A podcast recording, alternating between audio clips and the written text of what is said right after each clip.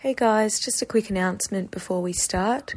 This podcast now has an Instagram page. It's called Making Sense of Chaos, all one word.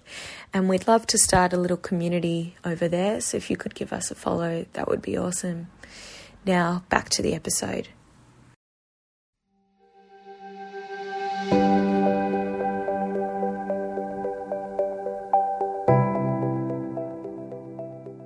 Think about my own mortality through all of this, and like, it's you. It gets you thinking.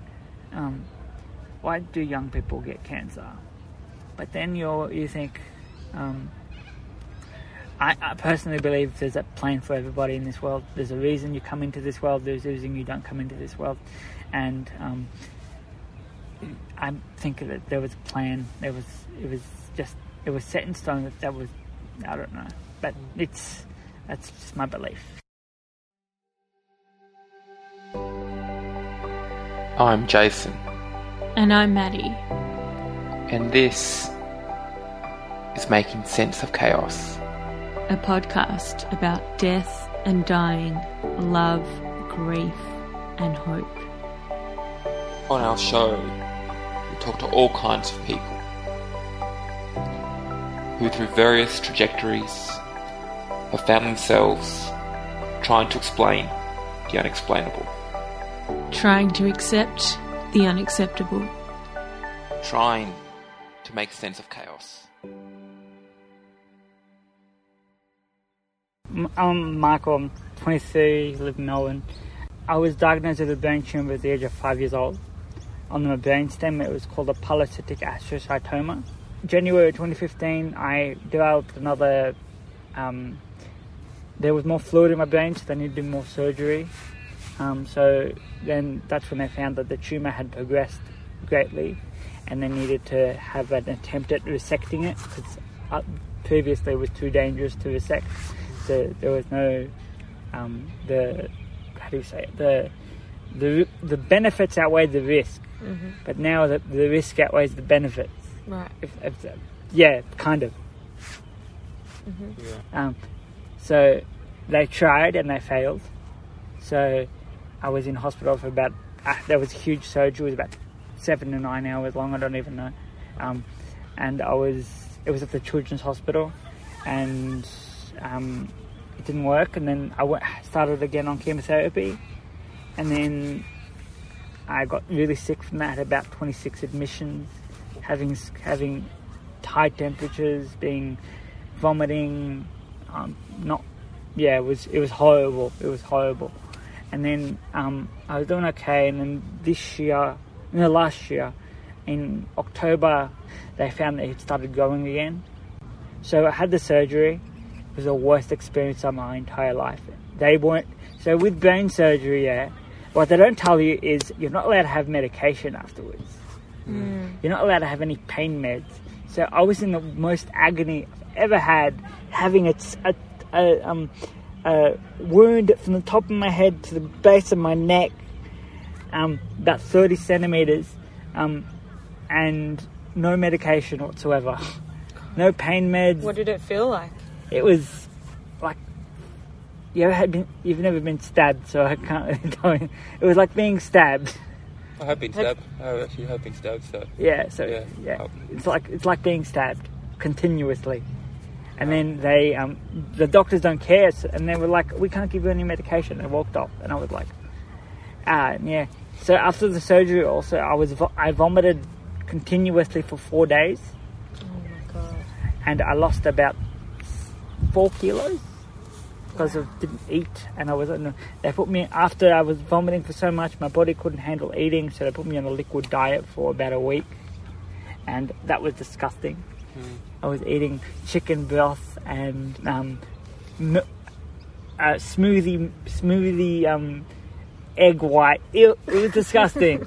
And then I, yeah it was, it was the worst thing I've ever eaten.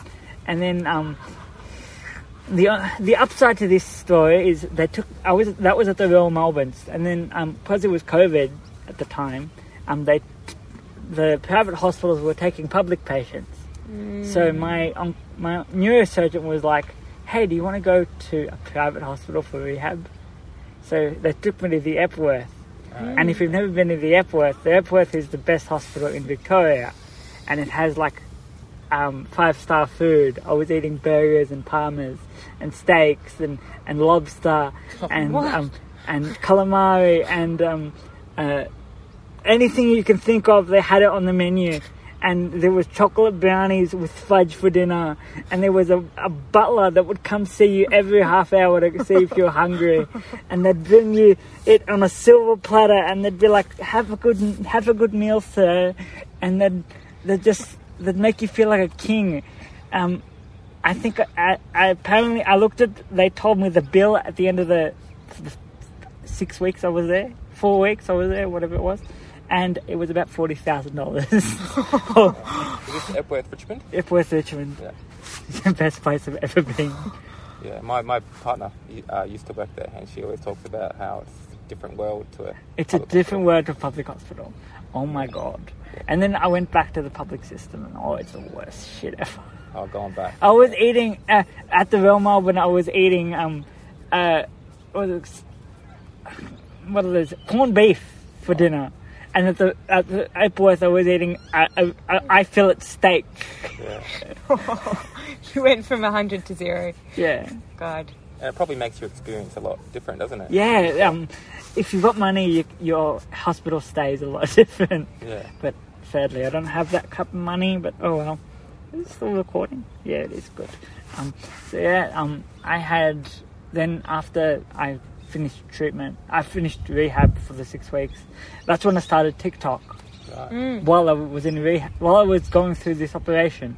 If you go through my TikTok, um, uh, so for those watch, for those listening, I started a TikTok because of my my cancer diagnosis, and I've gained about two and a half thousand followers from it, and I've built up a um, a community that helps um, that is around me, and that's how I met these guys who Yeah.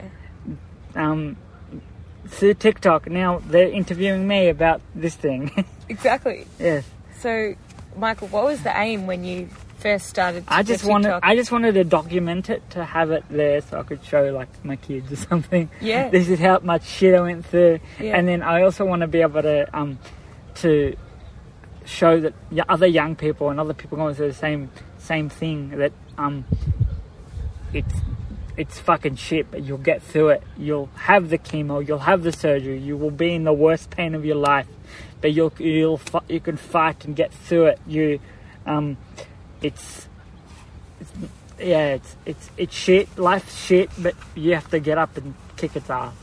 Um, but um, then after my surgery, um, I um, what did I have? After my surgery, I went and saw my oncologist, and he wanted to, he started me into chemotherapy, and um, I did two doses of that. At the first dose, I got really, really unwell, and I my electrolytes just, just I had none left, and I needed infusions and blood transfusions and everything. Um, and then I had another one in, on the twelfth of twelfth of February this year, like this month, um, and I needed more transfusions and more infusions, and so they decided to stop my chemo because they said it was gonna, and my heart was wasn't was giving out, so um, they stopped my chemo, and now I'm in palliative care. So if you don't know what palliative care is, palliative care is when they've got no other options, and you're just like they're gonna treat you with the best medication and stuff they've got as for as long as they can to make you feel comfortable. So yeah, What does that mean to you, Michael? You, Ah. uh, they're saying you're probably probably not going to die from this in the next ten years, but you might die in the next thirty. So Right. it's just like managing the symptoms because I can't have any more chemo at all. I mean, they could get rid of the tumor if they did more chemo, but it's not safe to do anymore because I won't survive it. So Right. they said um, might as well just let yourself enjoy life while you're while you can. Um, you're young, you're resilient. You might as well just we'll, we'll give you medication to manage. I started seeing a psychiatrist. I've got a bunch of different people in my life. I got see a dietitian. I've cut out all sugars and um, sweets and fast food. I feel so much better. Um, uh, I've I've lost Um, oh, one thing about chemo. Chemo is the best weight loss product on the market. I went from being 74 kilos at the Epworth to being 67 now in two weeks. Wow. yeah, yeah. Because you're constantly vomiting, you're constantly unwell, so you, you just lose, it just, the weight flies off.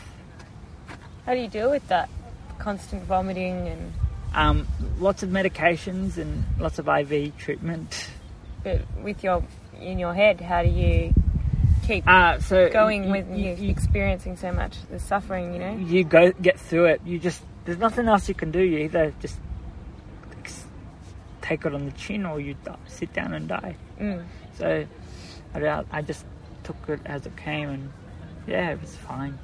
Um, so yeah, um, I've the, we have spoken about death quite a few times in my appointments. Um, I see my palliative care doctor once a week. Um, one sec. Um, we're gonna. I'm gonna. I'll be back in a second. My foot's gone. Um, It's all right. I just to bang my foot on the ground to wake it up. Um, so yeah, um, I've spoken to palliative care doctor quite a few times about death, and she's um, said that whatever happens, we're here to support you. Um, we're, you, we hope that it never gets to that point, but if it does, we're here to support you all the way through it. Um, there's, unfortunately, there's this can, this type of tumor doesn't react to many types of treatment. But I've had um, 38 surgeries, which is a lot for someone who's 23 years old. Um, I have a zipper at the back of my head. You know how people get zippers down there, down there um, this, on the chest? I got zipper at the back of my head. Um, and then I've got all these tubes that run down from my um, from my brain into my stomach to drain some fluid. And because of all the IVs and stuff I've gotten over the years, I don't have veins anymore. So I've been given a central line, Right. Right. so they can just access blood whenever they want, which is awesome. I don't have to get IVs anymore, which is just amazing. Maybe. Yeah. Yeah. So what have you seen? You've obviously been close with people that you've been in different wards. Or, Oh yeah. Um, unfortunately, being a cancer patient comes along with having a lot of cancer patient friends. Then that comes along with attending a lot of young people funerals. So um, I attended my first funeral for my friend who was at Canteen back in 2014. His name was James. Um, uh, him and his sister both have both had cancer. Um, his, his sister Mary Jo is ambassador for the Canteen organisation, and then him James was. Uh, so they took out Mary Jo's eye because she had some cancer cancer in the eye. They took out her eye, and then her brother got diagnosed with the same thing in his leg, and they took his leg, and um, unfortunately he passed away at the age of 14. Um, and that was the saddest funeral I've ever been to. Just hearing a mum scream for his, her dead son is something you never want to hear. How old were you at the time? I was 17. Yeah.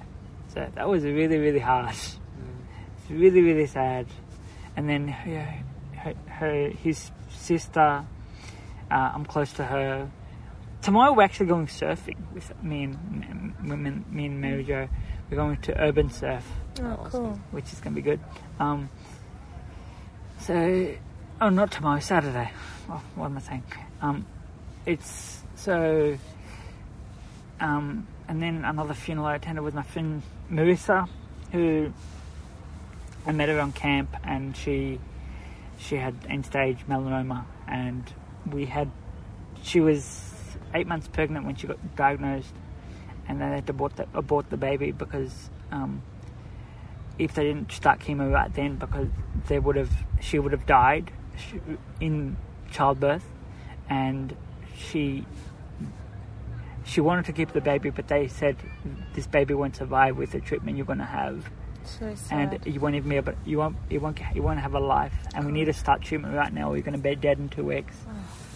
And um so she she had to unfortunately had a, had a um, abortion forced abortion almost um, and then they started treatment and she didn't make more than two months and yeah that was really really sad It was really, it's it's really sad when young people die.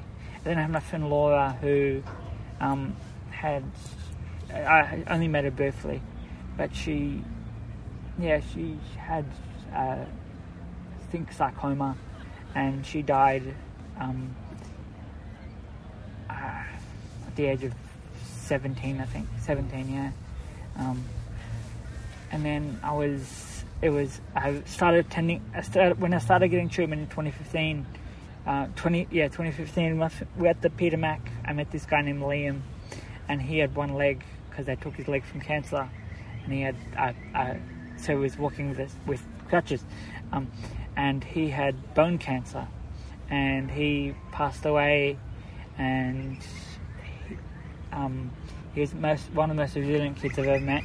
He was every he was saying, "I'm going to beat this." He didn't care what the doctor was saying. He was saying, "I'm going to get through this, and we're going to we're going to have a good time. I'm going to have a good life. I'm, I want to live until I'm 80." But he died at the age of 24, so um, he didn't survive. Um, I, that was a really sad funeral. I went with all my friends from the Peter Mac Hospital because we like made a uh, this thing. This we came together for this art group called Splice at the Youth Cancer Centre at the Peter Mac, where we did art and shared our experiences. Um, but unfortunately, quite a few people from that group didn't survive, and we've had we've attended. Um, our, my friend is a, one of my friends who um, um, is currently getting treatment. He is scheduled for. He, they said he was going to die, but he's survived now, which is good. But now he needs a heart transplant because the chemo's destroyed his heart. So he's living off battery powers. Um, they put in an artificial artificial pacemaker. Um, so he's he doesn't have an exist he doesn't have an atrium anymore. So they've literally rebuilt his atrium and Wow. um, and put in a robotic heart for now. And he's being he has to plug himself in at night to, to survive. It's like a robot. Um, the things you hear at, at, Wow. at people go through, Yeah. oh my god. Um, and then I think about my own mortality through all of this, and like, it's you, it gets you thinking, um, why do young people get cancer? But then you you think, um, I, I personally believe there's a plan for everybody in this world. There's a reason you come into this world. There's a reason you don't come into this world, and um, I think that there was a plan. There was it was just it was set in stone that that was I don't know, but it's that's just my belief. So What what kind of plan do you think it was for you? I don't know. I just feel like I, I want to be here to help people. So that's my go- from my experiences. I've um, loved. I've grown a desire to help people. So I've jo- um, when I turned um, what was it? When I turned eighteen, I joined St John Ambulance, which, if you don't know, is a volunteer organisation like um, who provide first aid services. We um, I've attended a lot, loads of jobs um, and music festivals and sporting events. Um, I, I think my it's I think the correlation it has between death and wanting to volunteer is like if I can help people while I'm here, I think I'll be good up there. If there is something up there, I will. I'll feel I'll be good up there. Think there might be something up there? I, I, I believe so. Mm. You're wearing a cross. I'm a Christian, yes. yeah. Um, I do believe in Jesus. Um, some people might not, but that's my personal belief. Mm. Um, I believe if you follow the word of the Bible that you're uh, saved and, and yeah, and you'll have to. But I be- but the the thing with the Bible is you no, no matter people say the, the Bible's racist, the Bible's homophobic, the Bible's never this.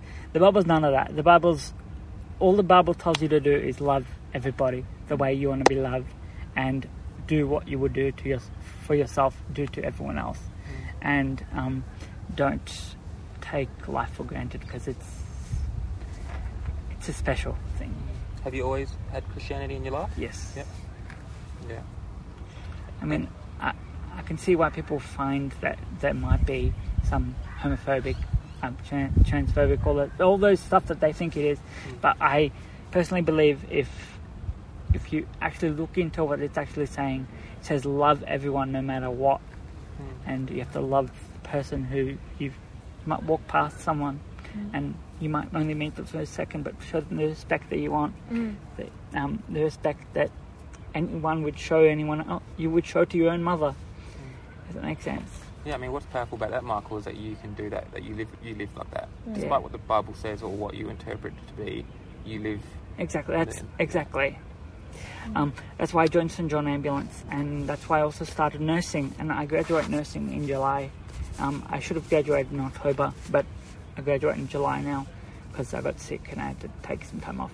Um, so I've done quite a few. I've helped a lot of people, and I've also started. I did some volunteering for Ambulance Victoria, and I've attended quite a few cardiac arrests, and sadly I've lost a few people. But my greatest achievement was being able to re- resuscitate my grandfather on his birthday Oh in front of 400 people. Um, So tell us about that day. so um, it was my grandfather's 90th birthday.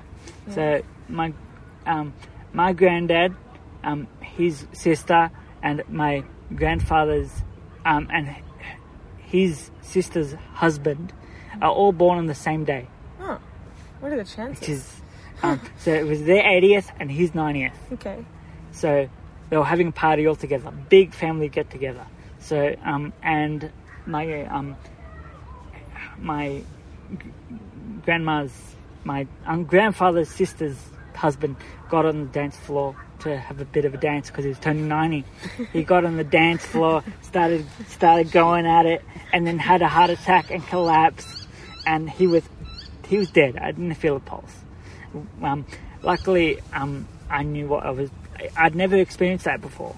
But luckily because I, all my training in st john and seeing it cpr quite a few times be done on people i knew what to do and i performed cpr for five minutes. Um, my one of the people there was a doctor so she helped out and we performed cpr gave rescue breaths and we got a pulse back and um, then the fire department came and MICA came and ambulance Victoria came and then he went to the um, to the Royal Melbourne in the ambulance and they said they I went up to the ward the other um, to see him a few days later and the doctor told me when he saw me you saved his life he wouldn't if, if you didn't do CPR he would have been dead. And since then I've um, I've actually attended quite a f- I that's that's when I w- decided to join the the Good Sam First Responder app on which is run by Ambulance Victoria. So I joined that, and within the next four months, I attended four, ten cardiac arrests. What does that app involve? Uh, so it's if you're a medical professional or a um, student or a qualified qualified in advanced first aid, you can get this app on your phone. Run by Ambulance Victoria, give you it gives you a location of a if a cardiac arrest happens within a kilometre of you or 500 metres, it'll give you a location to go to and the nearest defibrillator. Oh wow. Um, So cool. um, which, what's cool is I was in class one day and the tones went off and we had the defib in the in the um, as we leave the building I grabbed the defib and I ran down down um, Burke Street and I found the guy and I started The bloody superhero. yeah, and then the fire department came and like, who the fuck are you? I'm like, oh, I'm with AV. I'm like, oh, okay, fair enough. And then they were like, uh, and then they just, and then ambulance Victoria came and gave them the handover and I went back, Back to class. back to class. Like nothing, like nothing like- happened. And then um, I was on, did what? I was on the train and uh, How yeah. did you fi- sorry to interrupt, but how did you find the guy so quickly? So um, it gives you an exact location. Oh, so it's wow. got, okay. it's got the be- um, like military grade um, God. um, mapping, so you It's can like see Pokemon Go, exactly but where the person useful. is. And Wow. it, um, Uh, Sorry, what was the other one you were going to say? um, so I um, um, I was on the train going to my girlfriend's house, and the guy next to me had a cardiac arrest. the And guy sitting next to the you. guy sitting next to me. Oh my god. Yeah. So just by luck, the app, the app, the app wasn't no app. involved. The app wasn't No, involved, no app. Okay. and I started CPR. The, uh, it was a V/Line train, so the conductor came. We started CPR. Um, we stopped the train the nearest train station. Um, we kept going. Ambulance came, fire department came, SES came, police came. We were all working on this guy for 50 minutes. Unfortunately, he passed away, but it was a great team effort, and I learned a lot from it. But um, it was, it was um, Incredible, th- Michael. those things happen. Um, I feel then you might have your losses, you might have your wins someday, but you gotta you gotta count your wins. You're seeing a lot of death in your life. I see a lot of death. I, as a, as a nurse, um, I've, as a student nurse, I've seen a lot of death in the workplace. I've seen a lot of death at the hospital when I go to the hospital. I've seen family members pass away. Um, my uncle, my uncle Jim, he passed away in 2014. He had the worst condition known to man, known, known as stone man syndrome. So he literally, his literally, his body literally turned to stone, and he died, in, unable to move. And um, if I could see that, I could see anything. Mm. That was that was intensely horrifying, um, unfortunately. Um, yeah, um, Does it ever make you I, scared of your own death I, when you? I, I've, it, it makes you appreciate life a little bit more. Mm. So, how do I say? Um, I've had, I've seen how easy death, uh, life can be taken away. I am so lucky for what I have and who I've got in my life at the moment. Uh, and my girl, I've got my girlfriend. She's amazing. Oh, there's a dog. There's a dog. Uh, so we're at the park, guys. So there's a dog here. uh, Oh no, the dog's back. yeah, Another dog for the podcast. Oh yeah, Um, we often have dogs in our podcast. yeah, you do, don't you? I've also recently joined the state emergency service. Wow, If you know what awesome. yeah, yeah, um, yeah. And I'm been helping out with it. I can't, unfortunately, I can't do call outs at the moment because of my health. So I've been helping out with like um, training and setting up for things and assisting with interviews and stuff like that. And um, I've been, I've got an app on my phone that actually gets all the jobs in the area. I can see all the jobs that are going on for the police, fire, SES, and ambulance. Oh my god, that is so cool. so, so if we turn this towards you, I, I, as I said before, um, I do this because I feel like it, it helps me, helps me mentally, physically. Being able to help other people gives me strength to know that I'm doing a good thing and I'm making the most of my life.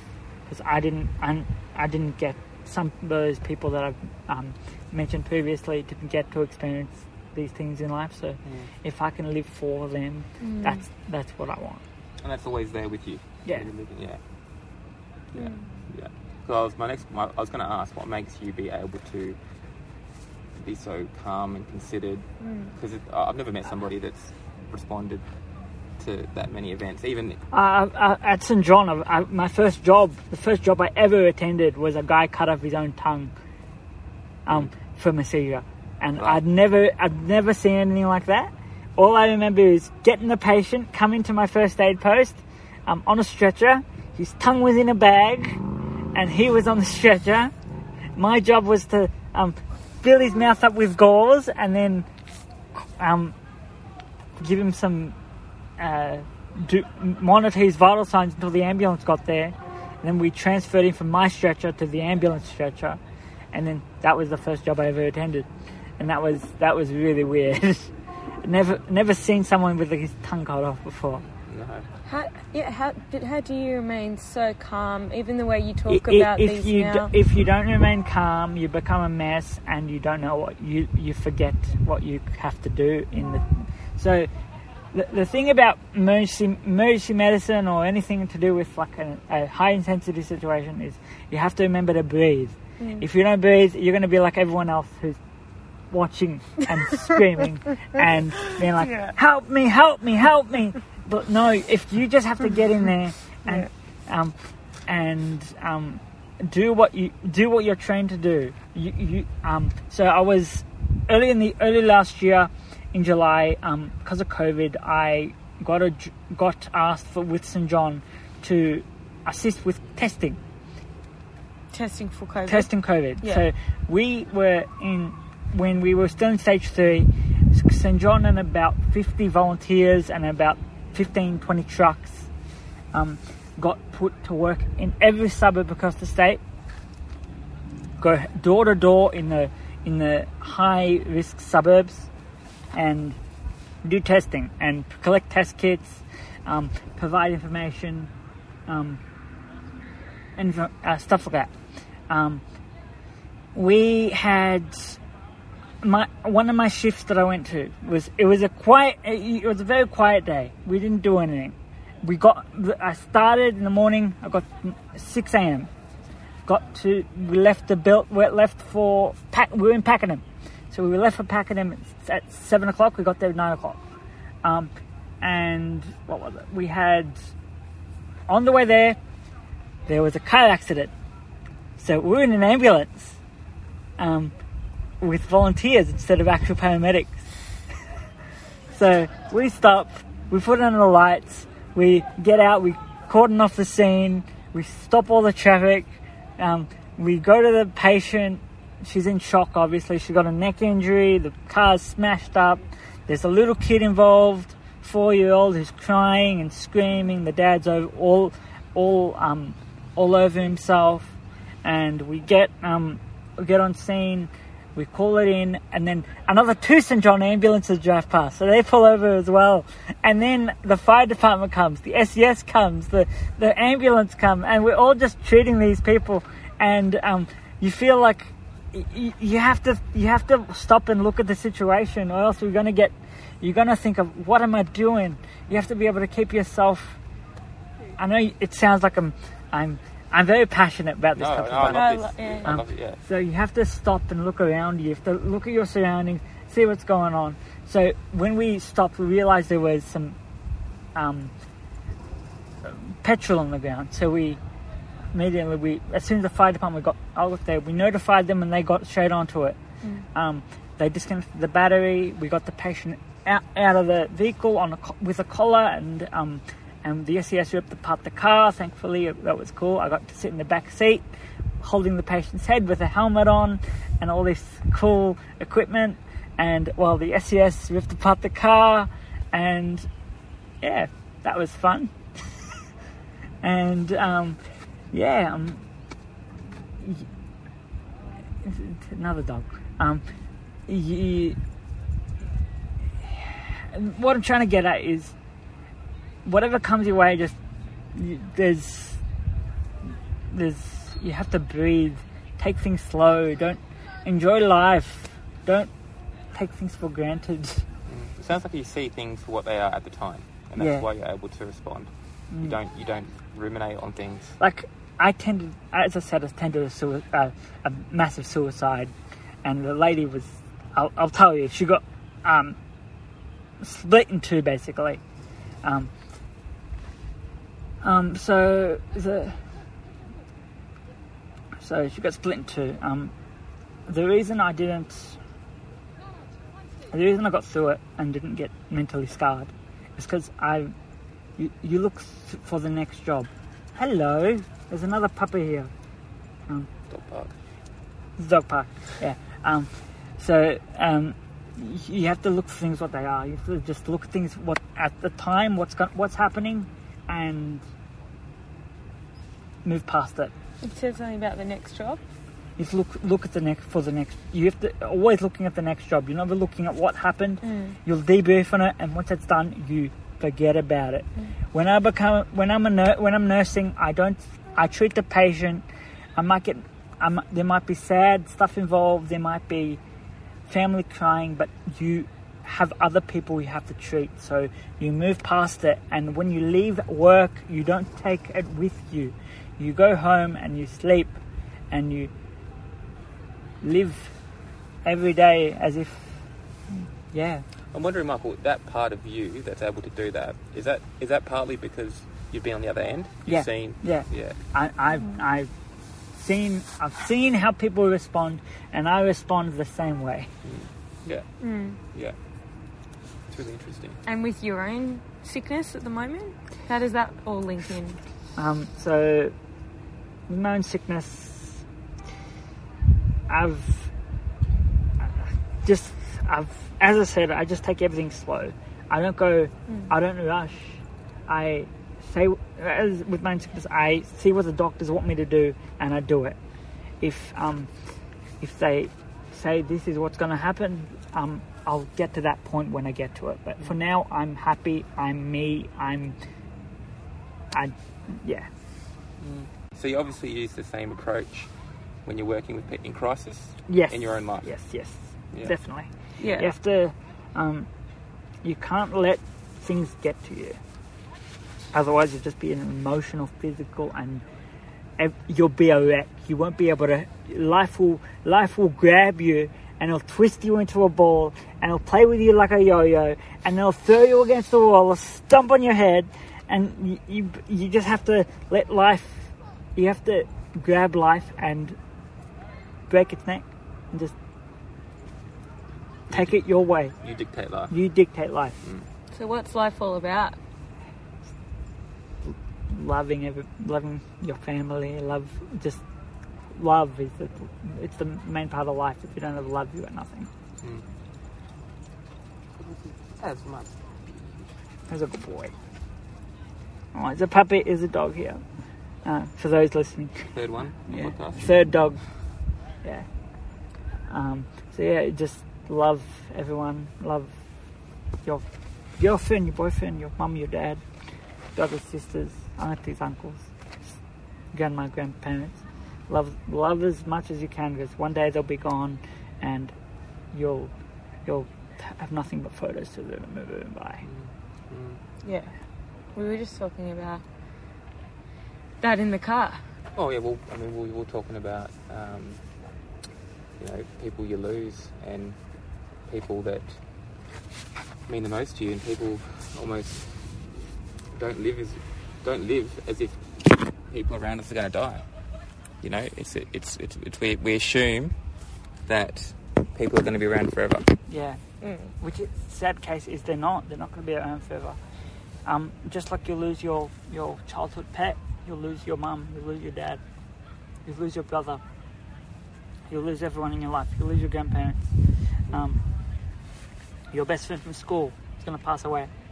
Um, everyone's going to die, but we're not sure when, we're not sure how, not sure. Um, well, that's, it, they say there's two things in life um, guaranteed death and taxes. Um, Taxes? yeah. Um, Haven't you ever heard that? No. Uh, I missed out on that saying. Yeah. Wow. so, so yeah, two, two things guaranteed: death and taxes. And and even when you die, you've got you've got to pay. People have to pay your funeral, which is even worse. yeah, literally, yeah. You're literally paying to die. It Yeah. costs more to die than it costs, costs to live sometimes. yeah. Yeah. That's one of the first things people say as well is, well, what are we going to do with the funeral? The funeral, that, it's the, the ridiculous cost and Uh, um, yeah, it sucks. We've um, yeah, I, I don't know what else to say. I think I've I've said quite a bit for this podcast. I've we've gone deep into a lot of stuff, and we've um, yeah, we've had some interesting talks about some interesting things. Do you, do you have anything that you want to say to the Uh, listeners? it's something. Uh, if anyone's going through chemo, um, you guys can. You guys can can. If you ever go through chemo, I'll tell you what it's like. Um, so, if it just there's a random thing. So I, I was having chemo. It's like somebody, someone's feeding you feeding you poison, and then you, you tell them to stop, but they keep feeding you poison, and you feel like shit for a month.